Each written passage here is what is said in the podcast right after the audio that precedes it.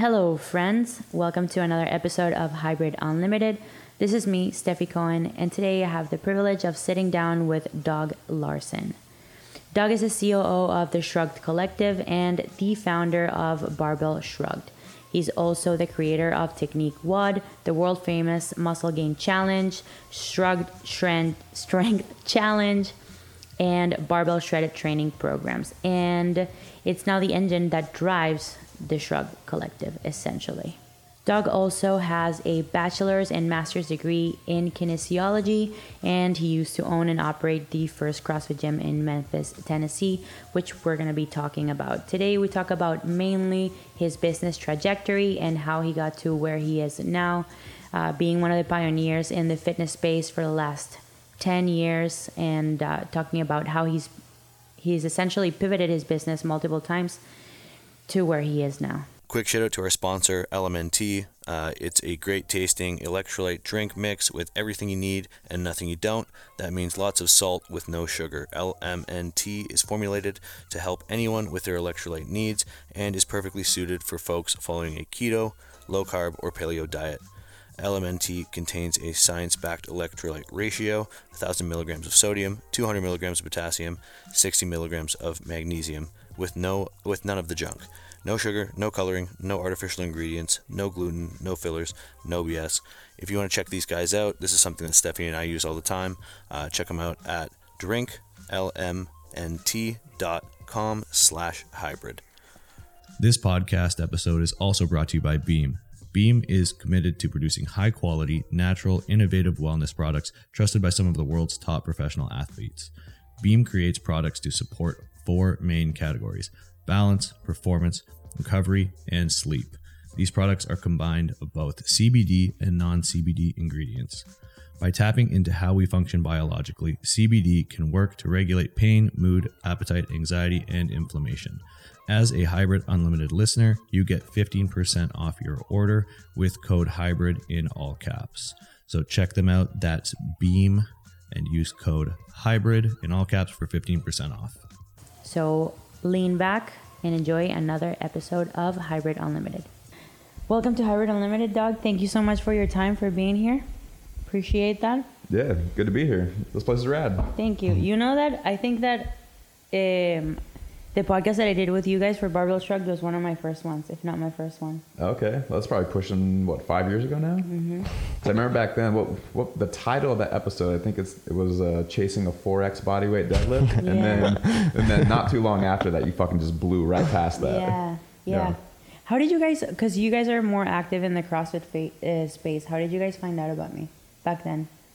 Um, I found out about you because so Travis Mash is a co-host on the podcast, Mm-hmm. and um, and Hayden was one of his athletes, and so I I was following Hayden, and then I saw you, and then I was like, who the fuck is this chick like pulling four X body weight? Yeah. and uh, and then we were living in San Diego, and that that. Uh, uh, U.S. Open powerlifting meet was in Vegas, and so somehow we, we just made it all happen that uh, you could come meet up for lunch and, and we do a show together. I was starstruck. I was so stoked because listen, powerlifters we're kind of like the recluse of the fitness space. Okay. You know, I don't know for what reason that is, but it's just weightlifters kind of hang out with CrossFitters. You know, there's a, Yeah. strongmen, I guess, hang out by themselves as well. But it's There a aren't that bigger many, though. community. But There it's a bigger community. I feel like they're even a little more recluse than powerlifters from They the outside are. looking in. Strongman is bigger than powerlifting? I would say so. Oh, really? I don't oh, know. feel I mean, I I- feel that way. You well, do you know the numbers? I don't know the numbers. Exactly. But then my, my guess So- is no. I feel like as far as like the Numbers really don't famous care people, about your feelings. like the like the Brian Shaws, et cetera, of the world, are like a little more well known than like the, Yeah. the best I- powerlifters I- as far as mainstream people go. But I think I mean, I don't know. I think event is there's- significantly more yeah, produced. there's a difference between the visibility. Well, that's what I was gonna the difference say. between the visibility of the sport and the amount of people participating is like very few people actually do strongman meets. Yeah. I mean, I, I'd be think, I think that's accurate. I think Yeah. there's more powerlifters Yeah. in America than strongmen. And we know that based But there's our, more visibility to strongman events. Yeah. for sure, You know for what's sure. interesting is like how much um, Hy- Highland Games has been getting over the last like five years. Really Yeah. It seems to grow quite a bit. interesting. Yeah. The only person I know that does Hi- that has done Highland Games is Matt Benson. That's it. Mm. It's a pretty cool sport. I like it. I would like to try it at some You ever, point. you ever- you ever done a caber toss? No. What is I that? feel Uh, it's like where they they basically pick up a telephone pole where it's vertical and they try to flip it Oh, end over yeah, I've end. I think it would be really fun. I've never done like a, a really. I've done it like messing around, but not like in a real competition with a real full size. I, th- I believe it's called a caber. Uh, I think Yeah, it would be yeah, really yeah. fun. It's, it's, it's essentially like a you know you're you're doing like a hang clean kind of. You know what I mean? You yeah. just you're holding it like this. You dip and then you just you know jump shrug and try to flip it over. How much does that weigh? Uh, I'm not No, sure. it's massive. Uh, I've it's seen very big. It's like 30 feet. I think Has more of to it be. is the size of it. Like you have to get the bottom end over the top end. Yeah, and Like, you you're have supposed to throw balance it as well. When you pick it up, you have to balance it a bit and you Oh, run. It's way up high and it's, it's Yeah. going all over the place. Yeah, yeah. Interesting. Mm-hmm. I'd like to try it. I bet you'd be great. Um, It's a I don't throwing know. We'll With sport. all see. your so it's new, like- newly acquired hip action. Yeah, we'll see. Wait, what, what do you mean? Newly acquired hip action? What are you talking about? Oh, oh, the from Oh, boxing. boxing. Yeah, dude. Tell, tell me more about boxing. I'm into MMA. I've been doing martial arts my whole life: boxing, kickboxing, MMA, jiu-jitsu, wrestling, all, all, the, all the things. Um, how did you first decide that you wanted to move? I don't know if you're moving away from powerlifting, but you moved toward boxing. Uh, what was that decision? Honestly, it was it was there was there were a few things. The first one was uh, the lockdown, just the competitions being canceled, Hmm. Oh, yeah. not much to do, um, wanting to regain some baseline level of fitness, cardiovascular health from Hmm.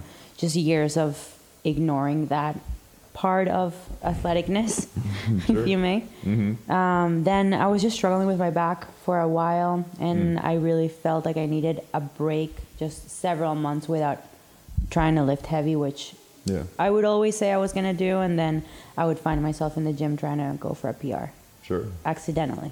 you know, just the weight just You always. slept. You slept and I you wish I just the got weight. Yeah. accidental PRs. Do you guys just get accidental PRs? That'd be fantastic. Yeah, just just I don't know. I, I would go to sleep, I would wake up, and I'd be under 500 pounds.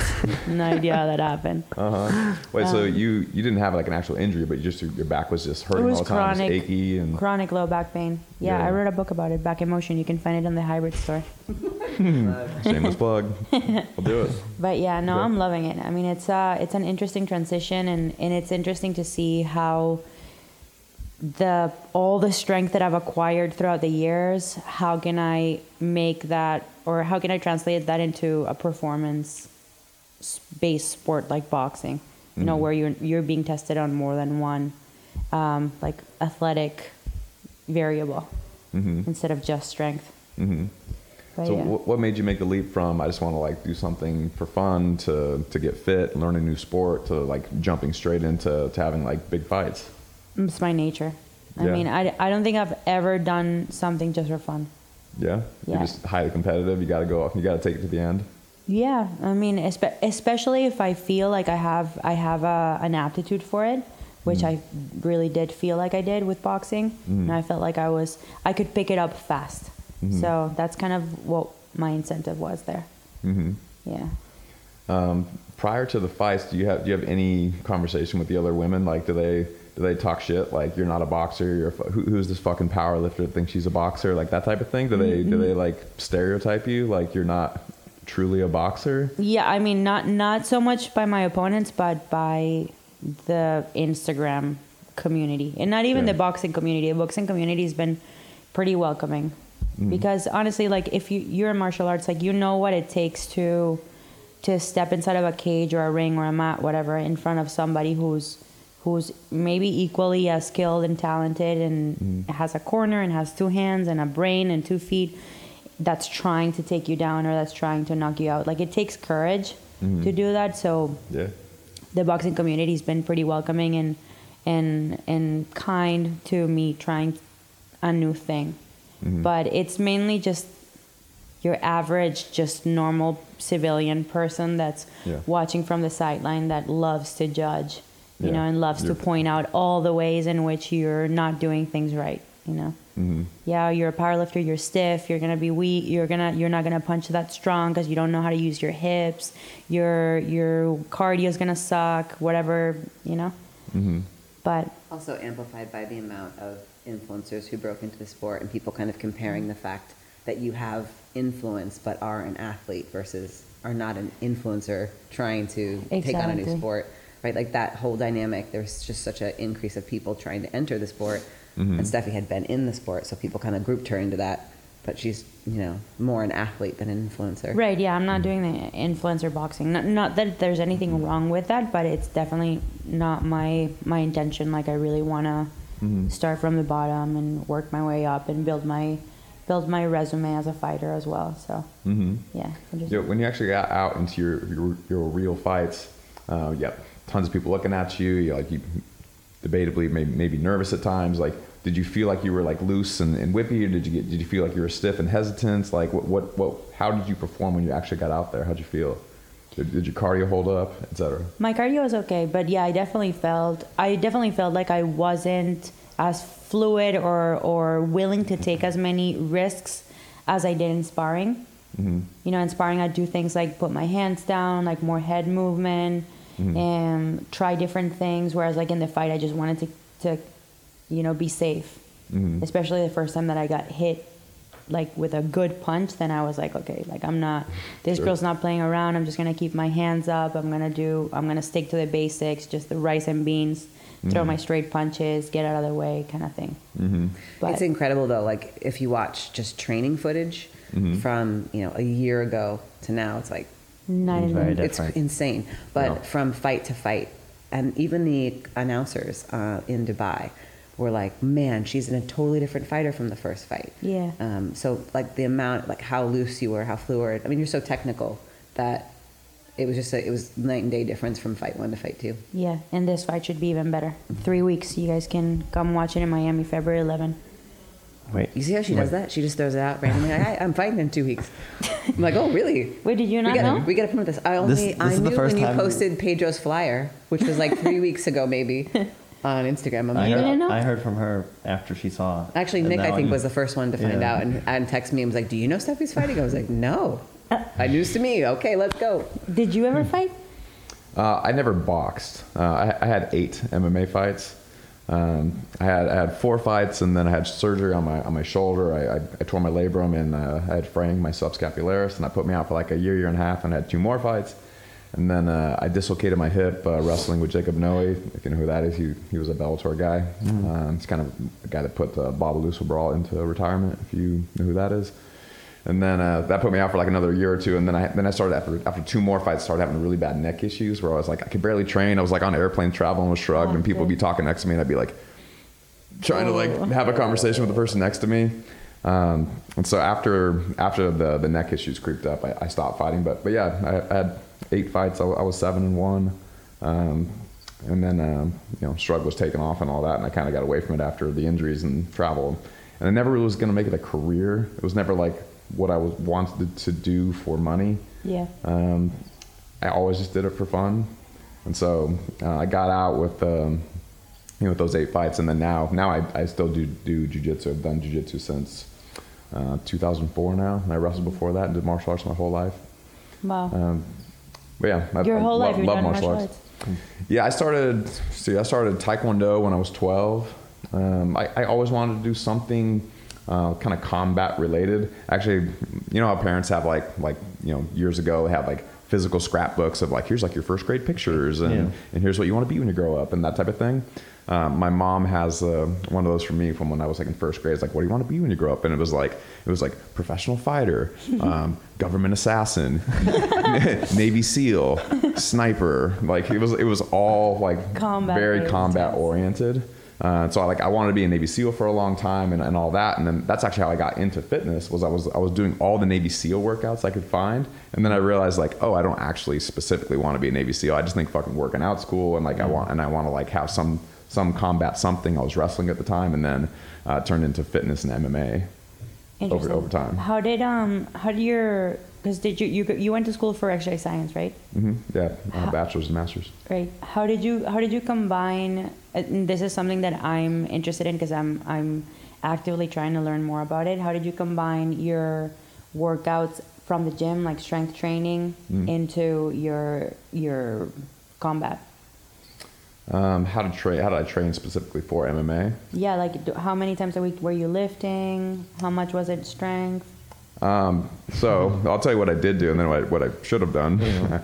um, I was I would I started CrossFit Memphis, the first CrossFit gym in Memphis, Tennessee. Um, we were rebranded as Faction Strength Strength and Conditioning. I grew up with a strength conditioning background. Uh, I had a strength coach from from the time I was about 14 who, you know, he he knew kettlebell training, and, and I had done gymnastics for for a number of years, and uh, he learned weightlifting from Coach Burgener, and he was a former powerlifter. Like I had, I had exposure to general strength conditioning uh, growing up, and I played college football. I did all my college football strength conditioning programs.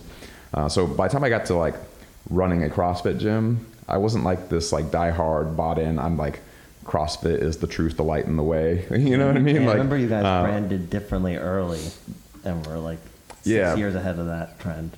Yeah, I, very specifically didn't want to be only branded as Yeah. CrossFit because Yeah. I didn't think of our gym as just a CrossFit gym. I understood that there was a market for it and that they were doing a lot of things right. But Mm-hmm. I also thought they were doing a lot of things not as well as they could. And then, you know, that was 2006, 7, 8. And then over Yeah. time, you know, more and more people came into the sport and then it kind of just turned into strength and conditioning for a sport, Yeah. like like any other sport.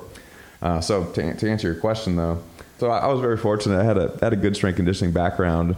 Um, you know, prior to fighting MMA, I, I was basically always always in good shape. Um, but I also loved to train. Like I used to compete in weightlifting in uh, in graduate school. Actually, I did my senior project on the biomechanics of snatching back in like 2004 or five, and then I moved to University of Memphis to get my graduate degree because uh, they were doing research on weightlifting. I wanted to do weightlifting research specifically, and I competed on the weightlifting team. Um, I like I just liked to train. You know, I would go to weightlifting practice for two hours, and then I would go then I would go to kickboxing for an hour, and then I would go to to jujitsu for an hour, and then we do MMA after that. And I was training many hours a day. I was training I was training too much. I really really enjoyed it. Um, but in the end, I feel like I did a little bit too much. I think I think it's why you know my, my shoulder ended up giving me trouble, and why my neck ended up giving me trouble. Uh, I was just training too much. So I would have done much less in in retrospect. I would have done more MMA if that was like the route that I really wanted to take, and I I would have trained strength conditioning much less. So I was doing you know five days a week strength training. Um, you know, plus a lot of like high intensity interval training, that type of thing. And I, w- I would have I would have pared it down to like like two, maybe three days a week Yeah. uh, in the end. I'd agree. Yeah. I'd agree with that. The thing with MMA is that it's it's similar to CrossFit in that there's so many different aspects of it that you need to practice. It's it because it's a mix of several different martial arts into one. Mhm. So just alone the time that it would take you to work on your grappling, your wrestling, your striking, your kicks, like then how much energy or how much time do you have to recover from that to do strength training? You know, Mhm. it's it's challenging. Mhm. Just a little bit less challenging in boxing because obviously there's only striking and conditioning, and then you do your strength work. But yeah, that's interesting. So from that, when did Barbell Shrug start? yeah, Uh, tell me tell me about how that came to be. Uh, so Barbell Shrugged started like the the show itself is is just about a decade old. Next month it'll be ten years. Wow, that's amazing. Um, so I was when I was in graduate school. Um, I had, I had a lot of I'll call, I'll call it free time where I was like the I was like the fitness coordinator at the rec center, and uh, so I did like the fitness testing on people and that type of thing, and I managed the personal trainers and whatnot. And but a lot of the time I was just sitting in my office like by myself where I could do whatever the hell I wanted. So I, I would just sit there and just like you know read stuff online and um, you know. Um, you know the Mike Boyles and Eric Cressys and the, the the T Nation crew back then. I would read all their articles, and a lot of those guys had digital products, and and I would I would buy and or watch their, Yeah. their digital products, and I'd be like, I could totally make these things. Like like I, I I watch them and I go, oh, this is all you know very familiar. I could I easily could make products like this at some point, and uh, and so I ended up at the time. Again, this is 2000 six or so. You know, like iPhones aren't invented yet. Like YouTube is kind of just really getting going. That, that type of thing. There's no there's no Instagram. Facebook was a thing, but it wasn't like you know, Generation one There's no Facebook. influencers back then. They, like, blogging is still kind of the thing. Um, and I, I'm not a writer at all. I don't I don't I don't enjoy writing. Like it's hard for me to make a social media post. I'm just like fuck. I have to like write a paragraph. this is not my thing at all. And so blogging was not going to work. But I, but I, I tried for a while to start a blog, and I was gonna uh, sell affiliate products and whatnot. Um, I ended up selling. I ended up selling like a one of John Berardi's gourmet nutrition books back in like 2006, and so. You, you had to make fifty dollars before you get a payout. So John Berardi, John, you, you owe me twelve dollars from 2006. if you hear this, um, but so I, I, I like the idea of doing an online company. Yeah. And uh, but it never really got off the ground back then. And then uh, you know, fast forward, Uh, we started the gym, and the gym was doing very well. And then I got my first smartphone, and now my my phone it wasn't even an iPhone. It was it was this was 2011, and uh, I was like, I say the same thing every day to my members. You know, they ask me the same questions, and I teach them the same movements, and you know, it's it, you're on repeat all day long if you're coaching people in person. And uh, I was like, I could just make videos of exercise technique. That way, if someone says, you know, how do I do this? And I give them a tip, I go, and you can go watch this video. That way you can watch it over and over and over again. And so I started this thing called Technique WOD where I was just teaching people how to, the basics of lifting weights. I would take a video on my phone and then just immediately upload it to YouTube. Um, you know, no production value. I would like, you know, just set my phone down, hit record, run it, run over, speak in front of it with no microphone, and then run back over and turn it off and just like straight raw, raw upload. No editing, no anything. They're all, they're still on YouTube. They look terrible, but they're, but they're all on there.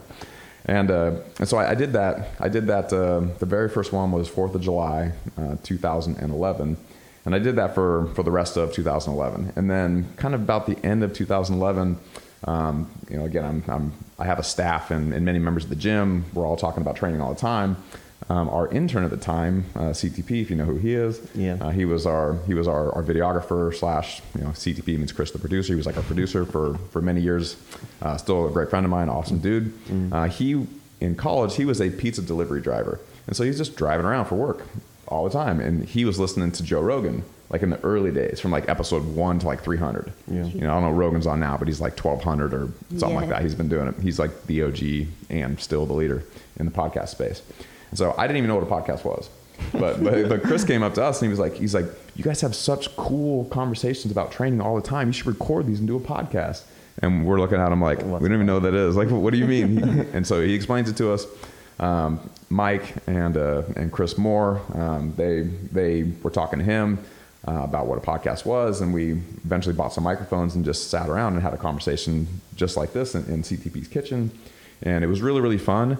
Nobody really was thinking this is going to be a business. We were just having fun talking about training, very similar to the to the videos I was making. We were just talking about what we would do at the gym, and then our members would listen to it, that type of thing.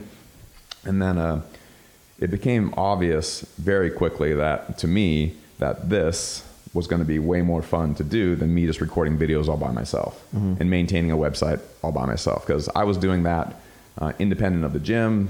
Nobody else was involved. I was doing it for fun. But then once this happened, I was like, oh, I already have a pre-existing business where um, I didn't say this earlier. Like I was, I was making all those videos for Technique, and then on the weekends I would put on a nutrition seminar, or a mobility seminar, or whatever At the gym? at the gym for my members. And then I was going to remember I was talking about the digital information products that Eric, Eric Cressy and whoever else was, was making that I was that I thought I could make. I was just going to have the the model of make these videos, um, and then you know collect email addresses and whatnot, all stuff I was already doing at the gym with with, with our members again. Uh, and then I would do seminars on the weekends, record those, and then sell them for ninety seven dollars as a as a one off buy, like in a Shopify store, right? That type of thing. And so, uh, but when Barbell Shrug started, I was like, oh, as far as like the, the you know quote unquote free content, as far as like a content marketing based business, this is going to be way more fun, and I'm going to have a team to help me because everyone's excited about it. And so eventually, I kind of gathered everyone up and said, yo, like I already have this business model. We can just insert Barbell Shrugged as the free thing. We'll put Technique WOD, which I'm already doing, as like the commercial in the middle of the show. And so if you go back and watch early episodes, those, yeah. yeah, it's like it's like us sitting around like this, and then there's like a cut, and then it's like me in the gym teaching technique, and then it cuts back to the show, and then that turned into the, the format of the show for like the first 200 ish episodes. When when did like that conversation happen relative to like how many podcasts had you recorded before you had that conversation? Um, Because like my first memory is Yeah. like when there was a point in like 2012 uh, where like if you search something on YouTube that was like Rich Froning or CrossFit, Mm. you got Rich Froning on Barbell Shrugs like episode two, right? that's right. Well, it was episode two. Yeah, we, yeah. We, we were we were very fortunate that, Yeah. that Rich got on the show very early. Like the like the the optimization on that video was insane. Yeah, yeah. We, we, were, we were lucky. Like we, I live in Tennessee. Rich Yeah. lives in Tennessee. Yeah. Uh, we were actually at the Arnold Yeah. uh, in, in 2012, and Rich was there. We, we, we plucked him out of a party and went back to our apartment and recorded the show, and, and he ended up being on episode two, and, and that very much helped um, get some awareness for, for the show and whatnot. Yeah. uh, we, were, we were super lucky there. And Rich is fucking awesome. He was he was totally cool to, to come on the show. I mean, he had no reason he had to come on this like no name nobody show, and it happened to turn into something. But but back then he had no reason to Yeah. to come on the show really. Right. He was just doing it for fun. Um, so yeah, so kind of at the end of the end of 2012, we, we by then we kind of had a few products. We were making like a little bit of money, um, but it wasn't like a business really. But but the show was get was getting traction. We were getting followers and, and all that. And then it really wasn't until we launched the uh, the original um, product that started making money for us was called the six month muscle gain challenge. Because back then in CrossFit, the whole gig was um, is that you're you're not a specialist. You don't you don't have goals. You just you just do you know random workouts. Like that was like the appeal to a lot of people. But I, I totally understood that that still there was like they were demonizing um, uh, physique training. Bodybuilders were kind of the enemy. They did a good job of like producing this bodybuilder enemy, and a lot of people were they were kind of sick of doing these like quote unquote boring workouts and working on machines and whatnot. We're doing functional fitness. Um, but still, I knew in the back of everyone's minds that everyone at some level still cares about physique, and Yeah. people and guys want to have a lot of what- muscle, and everybody wants to be lean, and that that's just, that stuff didn't go away Yeah. Mhm. right? And so um, we decided to launch a, a, a muscle gain challenge where like we're we're offering goal specific training with with the functional movements, which really wasn't like a big thing. Um, and we're all dudes. We all want to be. We all want to have muscles. We all want to be lean and, and muscular and strong and all that. Uh, so we launched a six month muscle gain challenge, and then now we have a six month program that we're selling online gym memberships, and we could launch that you know many times in a row. And now we have like subscriptions on subscriptions, and that that provided a lot of stability to the company. Then this this fun show that we had that we were just doing in Memphis, Tennessee. Now we had a travel budget, so now we could go to we go to regionals. We could just we could just drop into Miami. We could just you know pop into local gyms, um, and we could start traveling the world and doing all the shows in person. And we easily could have tried to do, you know, like the whatever the equivalent of a Zoom call would be these days, a Skype call or whatever. Yeah. Um, I think that would have fizzled out really fast. Yeah. You know, shows in person was just so much cooler. Like we had enough money to just travel the world with our friends, to you know do shows like this, lift weights together, go get a meal, hang out, go party at nighttime, and like just on repeat for many years in a row. And that was that was it was so much fun. It was it was sustainable because it didn't feel like a business. We were just having a fucking blast, and we just like happened to be making a lot of money where we could more or less do whatever we wanted to. You know, so the so the team grew, and we started launching more and more products, and it kind of just became a thing. Um, and then eventually we you know we bailed on the gym that we were running and, and moved to California and um, you know tried to kind of take things to the next level and get out of the gym business. But um, truth be told, now that's all said and done, I think the early years where we're at like we were in the gym where we're trying to run the gym at the same time and do the online thing. Those were those were the most fun years for me by far. Wow, interesting. So, what are you guys doing now? Uh, so now we're. Uh, I had three kids in three years when I moved to California, uh, and then bailed on California, and I went back to Memphis, Tennessee, to be to be close to my wife's family, uh, which uh, has made life much much easier with uh, three kids back to back to back. And uh, you guys got kids? Yeah. No. Um, yeah, Nobody here is getting trivial. yeah, you guys are doing right. Just just keep doing what you're doing. Don't make don't make any changes. Um, kids are awesome, but they do take up a lot of time. So Yeah. uh, we moved back to Memphis, Tennessee, to be around back, to be around my wife's family. Uh, I sold the gym, luckily before all this whole COVID mess, which I was thrilled about. Uh, and these days, you know, all the all the people on the show, me, uh, Anders Varner, Travis Mash, um, and Dan Garner now as well. You know, we all have kids. We're all dads, and uh, we were kind of the leaders up front with uh, subscription programming and, and whatnot with the Muscle Gain Challenge and all the other programs we launched. And we had we had thousands of athletes paying hundreds of bucks a month, and we had good good cash flow. And uh, we got away from that for a while because we, we did something called Barbell Logic. We were selling we were basically le- basically like leasing. Um, um, inbound marketing websites to gyms, um, you know, a thousand bucks a month. We had hundreds of people, and it was like it was this big thing. And then that deal kind of fell apart. Um, me, me and Mike backed out of that deal and, and sold that company. Why? Uh, sold sold that division. Um, we had trust issues with the with the other lead, the other person that we, we partnered with that with that uh, that product. Someone had a great idea for a product, and had done a bunch of development on it. We had shrugged and a lot of notoriety in the CrossFit space and whatnot. Um, and as we were doing that deal, cash flow, you know, the the financials looked fantastic, but for pretty much the whole time before we were going to do a merger, uh, and acquire that company, we uh, over time were were very skeptical about how much we trusted this person.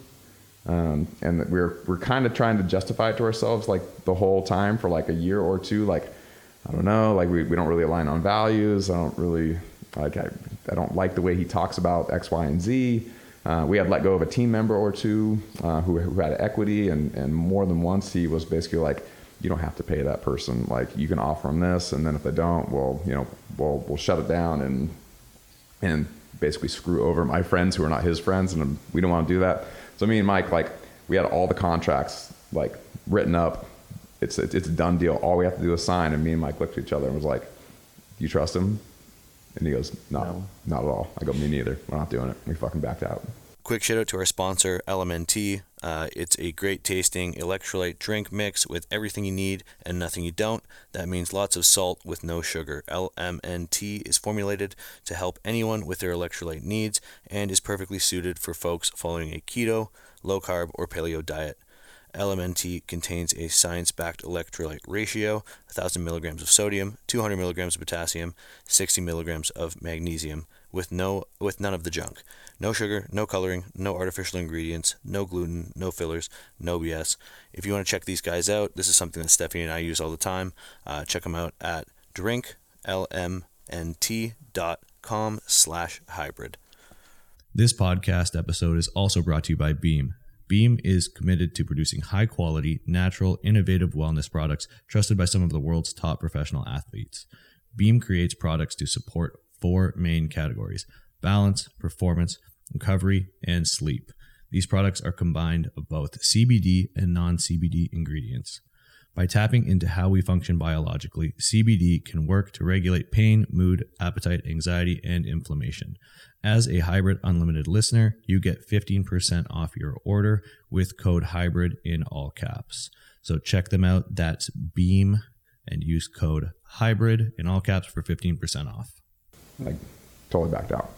Uh, and that put a big, that, that was a, a very big deal. It, it, it fucked up a lot of shit and we let, we let go of a lot of money.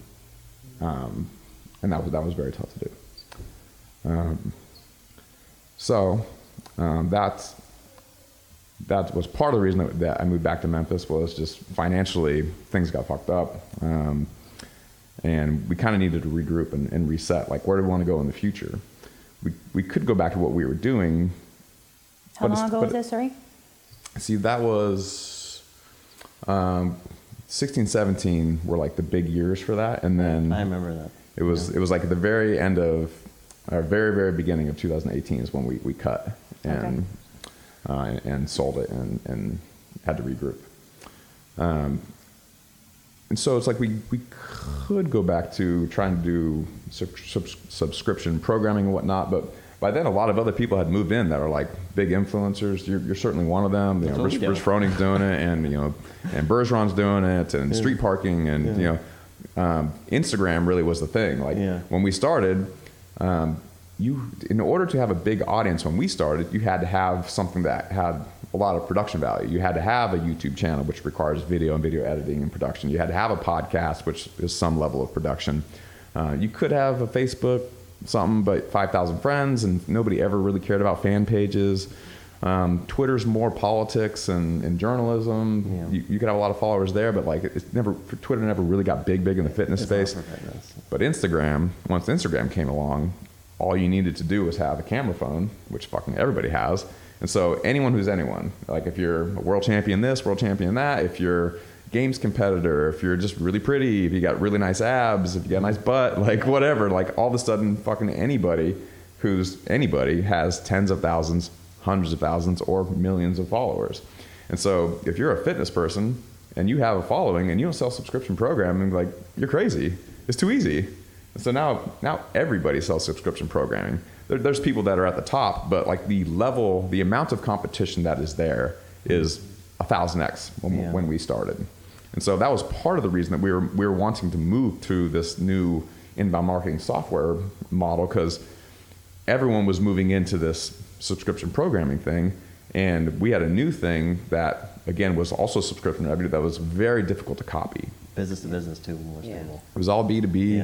Um, and it was going to be very hard for people to jump in and do what we were doing compared to subscription programming, which not like anyone can do it, but kind of anyone can do it. Yeah. Right.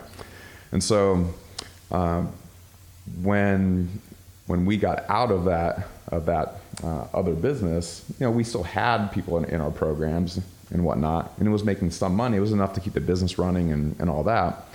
But at, at the same time, I was like, I don't think this is our future, and we're not bus- we're not uh, excuse me, we're not gym owners anymore. We're not competitive anymore. I just I just had three kids. Um, Well, cut. So there. Um, I just had three kids. You know, what's what's the future? Like, what, what can I do for like the next 20 years? Right. Um, and so we, when COVID hit, um, we had just started trying to do to license events. Like we had this new thing called the One Ton Challenge. Um, it was basically like, like super total training. Yeah. Uh, Travis Mash wrote this this dope you know 12 month program. Did you do that at the games? Yeah, we threw the One Ton Challenge Yeah, at the CrossFit Games there. in 2019. I was there.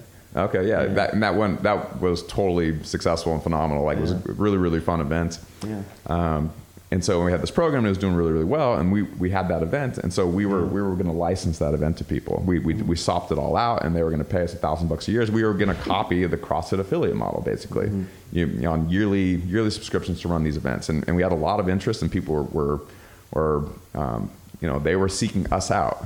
They were asking us for it, and so that's always a good sign. In business. That that people are asking you for something, uh, it means there's interest, and so we started selling these, uh, licensing these events to people, and it was working great. And then, and then COVID hit, and we were like, "Fuck!" like we just found our new thing that that's actually getting traction that people are coming to us for. They want it, and then all events shut down, and we were like, "Shit!" Now we have to fucking regroup again. Um, and so we we launched all kinds of um, you know ebooks and you know cheap things. I was like, all the gyms are closed down. People are canceling their subscription memberships. Everyone wants at home workouts. Everyone's out of work. Like, you know, let's let's let's come up with a bunch of really inexpensive products because people don't want to spend a lot of money right now.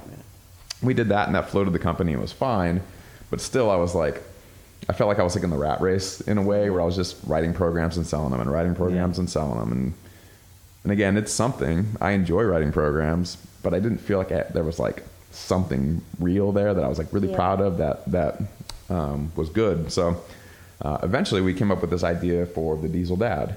We're all dads. We're all on the po- we're on the podcast together. Very often talking about what it's like to be a dad. We're not in the gym for many hours every day. Um, we have minimal time to train. We're, we're slowly getting older, maybe quickly getting older. We were talking And, about this uh, yesterday. Is that your audience now? Like your audience has aged with you, and a lot of them are dads now. Yeah, Yeah. yeah. Many people in our audience, we've been doing this for ten years. Yeah. They they were hardcore crossers or whatever, and now they got kids too. You know, they they started when they were twenty five, and now they're thirty five, and they just you know they got they got a, a one year old and a three year old at home or whatever it is. And uh, but if you go to like a Barnes and Noble, there's no books for dads in the fitness section, like very few, if any. And uh, Yeah, they're mainly for moms. yeah, mo- more so for moms Yeah, than, I than think dads for I sure. think pregnant women and post-pregnant women capitalize on that much more than uh, dads. Mm-hmm. Probably So think they good probably for buy a you. lot of fitness. Huh? Books. They probably buy a lot of fitness books, right? Moms. Yeah, moms. Well, women consume fit, more fitness products than, than men in general, but also But maybe there's not enough fitness products yeah, for maybe men. yeah, they, maybe they're underserved, right? Exactly, yeah. Right, you overserve the majority, and then you underserve the. Go on, so now you're Mm-hmm. fit dads, yeah. So now Diesel we dads. Diesel dads. Diesel dads, yeah. So yeah, Anders, Anders had been saying that for a long time. That that that term, like in reference to ourselves, like the diesel dad. And we kind of joked about, man, we gotta we gotta launch this diesel dad thing someday. And then eventually we're like, maybe we actually really do need to launch something called the diesel dad. So so we did. We launched subscription programming for the diesel dad, and it you know and it made decent money, but um, we wanted to to expand on that brand, and so um, you know more recently we decided to kind of go the other way and get and get away from subscription programming specifically. And for a long time, I'd wanted to do like high end personal training in the online space, but you know years ago when we were What's se- high end? Like, what would you define? Or how would you Um, define high end? Well, like like you know, just like in, a- in a regular gym, like if you you could pay a gym membership and just show up and do whatever you want for nine bucks a month or fifty bucks a month or whatever it is, or you can pay a personal trainer for you know for hundred bucks a month for four sessions a week. More and- like and- individual design. Yeah, so so we, I didn't I didn't want to do um, one-on-one remote coaching with 22 year olds that don't have money. I didn't want to train. I didn't want to try to do remote coaching for competitors. Um, if I was going to do it, then I, I wanted to do it with people that, that like had money and 22 year olds don't have money. Okay. Um, if we're going to do it, I wanted to do it like, like, the, like the most premium version that we could come up with and then make it the most expensive thing on the market because it's truly premium. And then when, once we decided to do this diesel dad thing, um, I was like, oh, well, these people are, they have careers. Like they're in their 30s and 40s and, and 50s. And presumably their pain point is, is higher because they're, they got smashed once they got kids. They, they ran out of time to train. You know, maybe they stopped training altogether. They put on a bunch of body fat and, you know, now they're, they're, you know, at the extreme end of it. You know, their, their wife doesn't really look at them the same anymore. Maybe they have erectile dysfunction. They got a beer belly. They never thought they'd have a beer belly. They look themselves in the mirror and they're like, fuck, like, how did I get here? That, that type of thing. Uh, and, and they have careers and, and they're kind of lost. You know, maybe they've tried to get back in shape a number of times and it, and it hasn't really worked. And so, uh, so we kind of went the other way to try to get away from subscription programming specifically and like dig into like, like, you know, pure one-on-one training where, you know, everyone, everyone knows how to do Zoom calls now. Pandemic made that a thing where everybody understands Zoom. Everyone works online. So now it's like easy to work with people online in a way that that's even easier than it was a couple years ago. So, mm-hmm. so now we do, we just do everything's very, very one-on-one these days. All of our subscription stuff kind of, you know, it's still out there. It, it, it goes on in the background, but the stuff we're really excited about right now is is all very personalized, one-on-one. Uh, we partner with Andy Galpin and, and Dan Garner, who who you know because I think you're you're running through some of their stuff right now, um, to um, to develop like you know we call it lab-based nutrition, where you know we take stool samples and hair follicle analysis, urine, sweat, saliva, a lot of blood work. Um, if you know who Andy Galpin and Dan Garner are, those guys are super super smart, and they they they do like a, a very high level analysis of of all of your kind of inside out physiology to figure out you know all of your different food intolerances and what you can and can't eat and where all your vitamin and mineral deficiency, deficiencies are. Do you have you have you know, opportunistic bacterial overgrowth? Do you have a, you have a, a fungal infection? Do you have parasites? On and on and on to give people like something that's like very very specific to to their to their actual needs. Mhm. Yeah, that is super interesting. I'm excited Yeah. to see Yeah, how that works for me. yeah. Where, where are you at in that process? Just starting. You just started. Yeah, like I haven't. I don't think he's sent me the the collection kit Mhm. yet. Oh, he's about to send it to you. You haven't got it yet. Yeah, Oh, okay. yeah. Yeah, I'm, I'm totally I'm totally stoked to see, um, you know, what kind of results you get. Same. Tell me a little bit more about that business model with uh, with the testing nutrition based test, uh, nutrition. What did you call it? Uh, it's like lab lab based nutrition. nutrition. Yeah. Yeah, yeah. I mean, if you if you go, so I'm so excited about this because for for many many years, I I was looking for something like this. You know, I can, you, you can go to the doctor and get your blood work done, Right. um, but you're going to get a normal like CBC panel. You're going to get your your white blood cells and Yeah. Or you spend a and, and blood with glucose. a naturopath and you see them weekly for many, many months, and it takes a long time to get any kind of results and Chiropractors, plan. chiropractors do that sometimes too because naturopaths only exist in the Southwest. Yeah, Right. That's true. Yeah. Yeah, that's true. Yeah, We have I had a to all that. naturopath in California. It was Yeah. easy to find, but in Memphis, Yeah. Tennessee, it's like There's none. Yeah. Florida. Where do you But go? even that, like what they don't, do, they don't. They'll give you initial examinations. They'll give you results. They'll give you prescriptions, but they're not good about lifestyle prescription, and they're definitely not good about follow up and online coaching, or you know, coaching someone through the process of actual transformation. So Yeah. they're kind of like they need a fitness coach to take the hand off Yeah. from uh, naturopath. Mhm. And, and aside, Florida has not uh, licensed a naturopath in like 90 years. No way. Yeah, really? Florida's, you know, most states don't, and Florida's like one of the states that like specifically stopped, um, which is interesting because you know, as a chiropractor in Florida, they're like, you know, those don't exist here, Wow. and you actually can't practice here as a naturopath. Yeah. Yeah. I, I don't know all the different rules and regulations and It's- it's- whatnot for being like tot- a naturopath or a functional medicine It's practitioner. totally different state by state. Naturopaths have their own schools. Um, Okay. Functional medicine Yeah. practitioners is just a certification that anybody can get.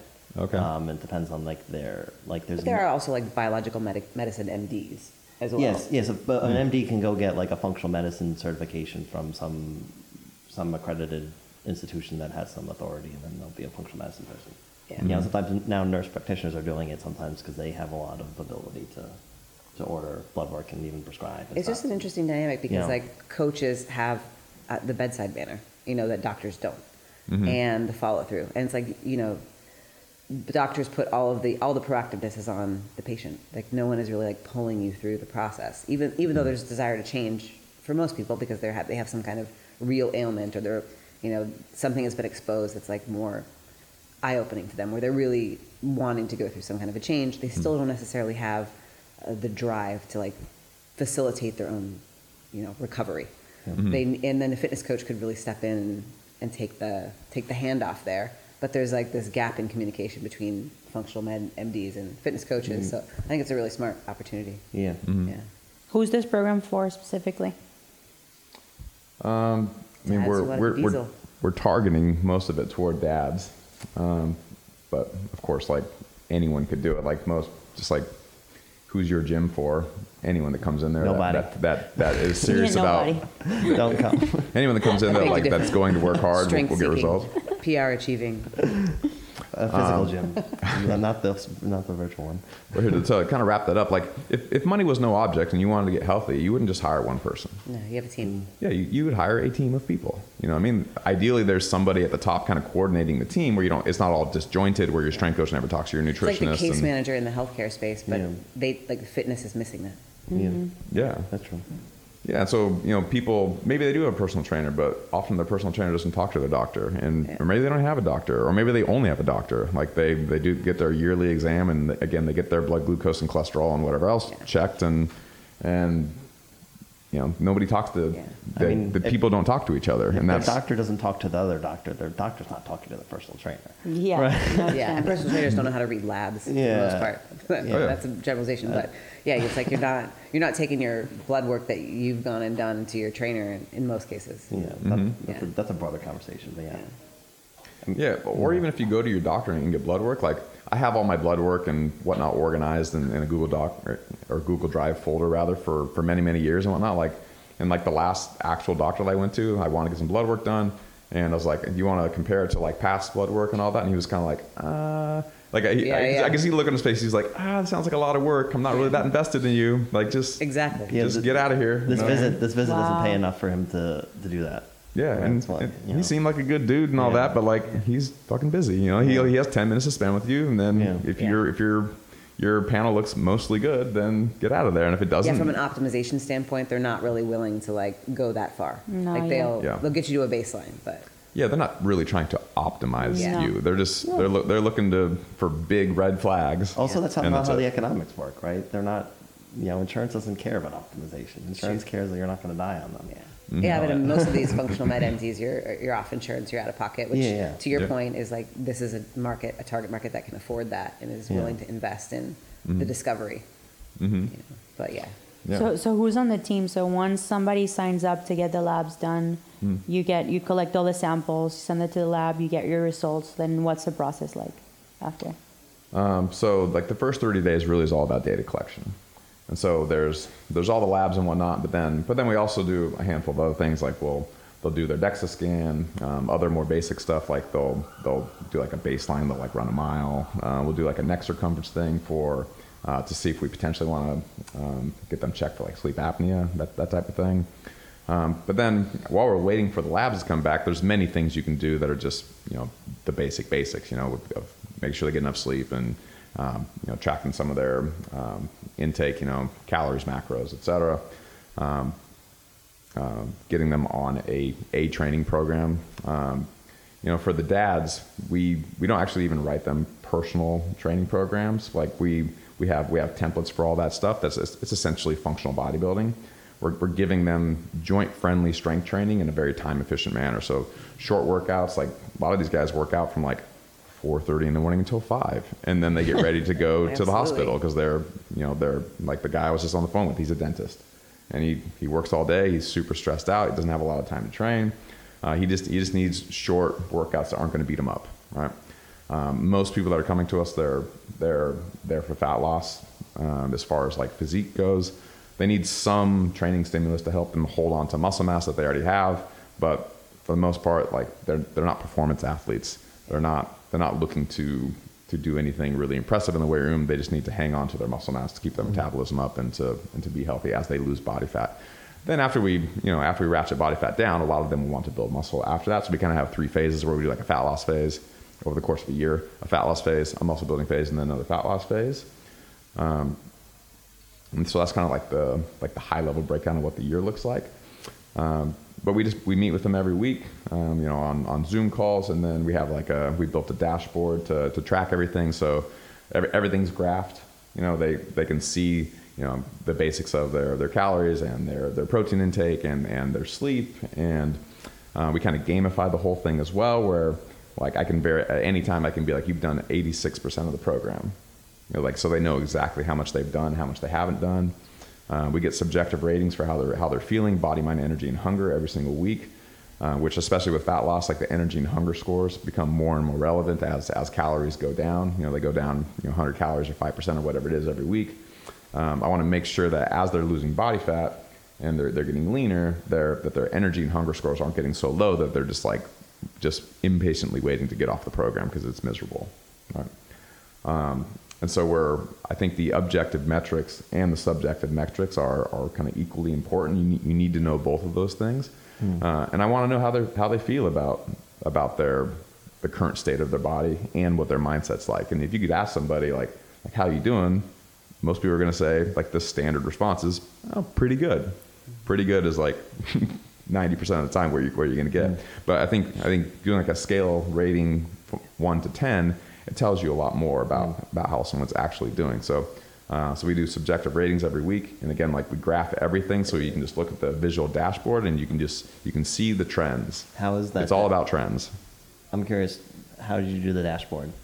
Like, what did you use to build the dashboard? Is it Excel? Is it oh, it's, it's, not. It's not fancy. It's all just in. in it's all in Google Sheets. It's a Google Sheet, so it's a spreadsheet. Okay. Yeah, yeah I mean, cool. we're we're still in the process. I mean, we've we've been doing this this specific program for less than a year, yeah. and it's got it's got great traction and it's growing and all that. Eventually, it will need to move to software. Yeah, I like that for sure. Software and visualization yeah, like right right now, you know, it's it's fine. It, yeah. def- it definitely gets the job done. But as far as the business goes, like if you have a thousand athletes and they all have their own individual Google Doc, uh, and like you want to make gross. a change, like it's, it's, it's, not. Yeah. You know, you got to go manually change everyone's sheets, or they just don't get the change. Like it's yeah. not. That's not good. So we've been having those conversations lately about like you know how and when do we move this over to something that's actual real software yeah. and not just a Google Google Doc. But, but for, for, the moment, it's working great. Everyone's getting good results so that's good, but as far as the business goes, need, we need to make a, yeah, and a you're hashing out, all, hashing out all the details before you commit that stuff to something that's harder to change. Yeah, totally. Yeah. Um, but and that means people input their like uh, their subjective ratings just in the spreadsheet. Mm-hmm. Like that's the form too. Mm-hmm. Well, we we use Google Forms them? for a handful yeah, okay. of things as well, okay, but okay. yeah. Um, but at the moment, yeah, they're as far as like the day to day stuff, um, mm-hmm. they, they, just plug it in the sheet. Works. Mm-hmm. Are you guys actively promoting this service? Because I only found out because I, I spoke to Andy on the phone. um, yeah, you're actually totally right about that. We're, we're not. Um, right now, it's uh, for the high level stuff with the labs and whatnot. Um, for especially for Andy and Dan, it's it's a heavy workload for those guys. I was going to say how ask, I was going to ask how they scale that because that ends up being a lot. Yeah, that, yeah, that component. It's a super premium service. Yes, that component is not not as scalable, and we're still building out a bunch of the back end stuff with that too. Mm-hmm. Again taking things like a google doc and you know giving it to our designer to like make it look like truly professional. Like we're we're we're, we're tying up a lot of loose ends as far as like the the presentation and and whatnot. Um, and so we've been very intentionally not not selling it aggressively. Uh, we really haven't promoted it almost at all on any real channels. Um, you know luckily the the people that have done it um, they they all tell their friends and so like re- referrals and whatnot have been kind of easy to come by. Mm-hmm. um, and Andy and Dan have been doing this for for many years and with with pro athletes they just you know they fucking Dan like they, if you look at their their lineup of people they work with it's like Super Bowl champions and and uh, UFC champions and Olympic gold medalists. Like they they deal with like the highest level athletes that exist basically. Um, and all those people have friends and they refer their friends and it hasn't really been an issue? Hasn't been hard to find people and it hasn't been hard to sell. Because um, it's, it's a premium thing that's hard hard to come by and so we're, we're very fortunate that it's been as easy as it is. But once we kind of get through the process of, of systemizing everything to a um, to a greater degree then we'll we'll probably start promoting it a little more heavily. Interesting. Yeah. Awesome. Well i'm excited to share my experience with it once I get it done. Yeah, I totally want to watch your video when you get it from Dan. Dude, when Dan makes those videos, I could fucking sit, I, I could sit on my couch like with popcorn and just like watch the videos and go, damn, look at that guy fucking knows what he's doing. just like like I, I, I like it is entertaining how good he is at it. Can you explain he makes a video for what? Oh, when you get all your lab results back, Oh, he makes it. He sends you a video. Yeah, he makes he makes a video running through all of your different, different labs, oh. and he explains the interconnection between between your stool sample analysis and your and your cortisol curve and uh, and the fungal infection you have and how that affects um, the the entire um, um, chain of events that creates dopamine. And since you didn't have this vitamin here, it didn't go down this pathway, and that's why your kynurenate's too high. And like he he cross matches all the different things, and then he's looking for like one like what's the big big big, Big thing. What's the root cause that causes all the other things to happen? And so, like, if your testosterone's low, like, you could go get TRT and just inject endogenous testosterone or exogenous testosterone into the system to to bring up that one siloed measure. Mm. But you know, why is it happening in the first place? Well, it could be happening because this other thing happened, but that why is that thing happening? And that thing's happening because the next thing. And he will he will break it down and try to find like the one big thing that's causing all the other things to happen. And it's it's really really impressive to watch. He's done it he's done it thousands of times, and uh, I think you're I think you're gonna have a blast watching Yeah, it. I'm like I watched it with my wife, and she was like, "This is really fun to watch." And I was like, "I know." Like I, I, I watched my video and, and other people's videos like multiple times, not even because I needed to, just because I enjoy it. Yeah. Yeah. No, that's interesting. I'm excited about it. I had when I had my hysterectomy. Uh, it's been almost four years now. Um, I had to go through the, the whole process because essentially, well, I was on birth control from like 16 to 36 when I had the hysterectomy, and then uh, hormones just kind of they left my ovaries, but actually hormones hormone cha- changes pretty happen pretty rapidly, and energy like training, just en- my energy and ability to just train, function cognitively, everything declined pretty fastly, pretty fast, and I woke up. pro- sorry, is that a progesterone thing?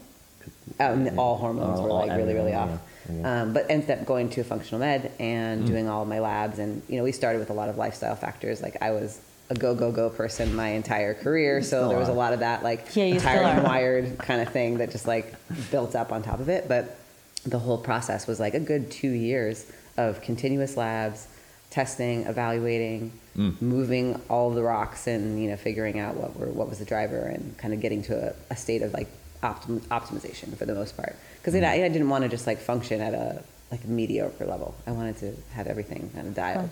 But that process was like yeah, two years. So, I mean, yeah, mm. depending on how messed up someone is, you know, that process with them could be could be a long one. But it's interesting when you have a doctor that is able to look at all the labs and like connect the pieces and mm-hmm. really put them together for you because you would never intuitively connect those dots on your own. Mm-hmm. And there's just so many factors to consider Mm-hmm. um, in the process. But it, I mean, being on the receiving end of a service like that, that was to my point. That was like the one gap in the process was you mm-hmm. know working. Obviously, we work with coaches a- along our entire fitness career, and you have that side of things, and then to have that experience, but have this sort of gap in the middle of you know mm-hmm. who is really communicating on both ends, who's making sure that like I'm accountable to the lifestyle factors I need to implement each week.